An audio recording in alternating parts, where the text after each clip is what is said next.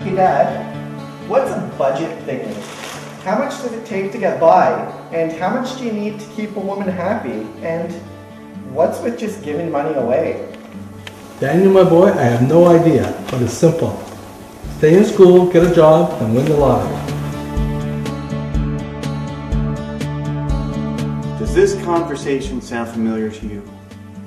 Do you have questions about sound financial principles that lead to financial peace and freedom?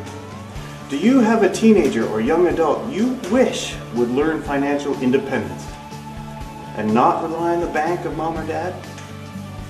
Well, have we got the opportunity for you?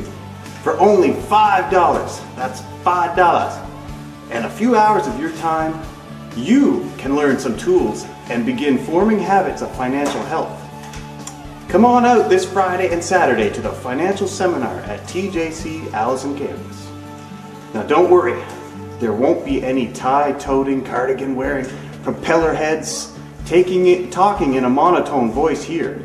Expect to be entertained and learn in an interactive environment.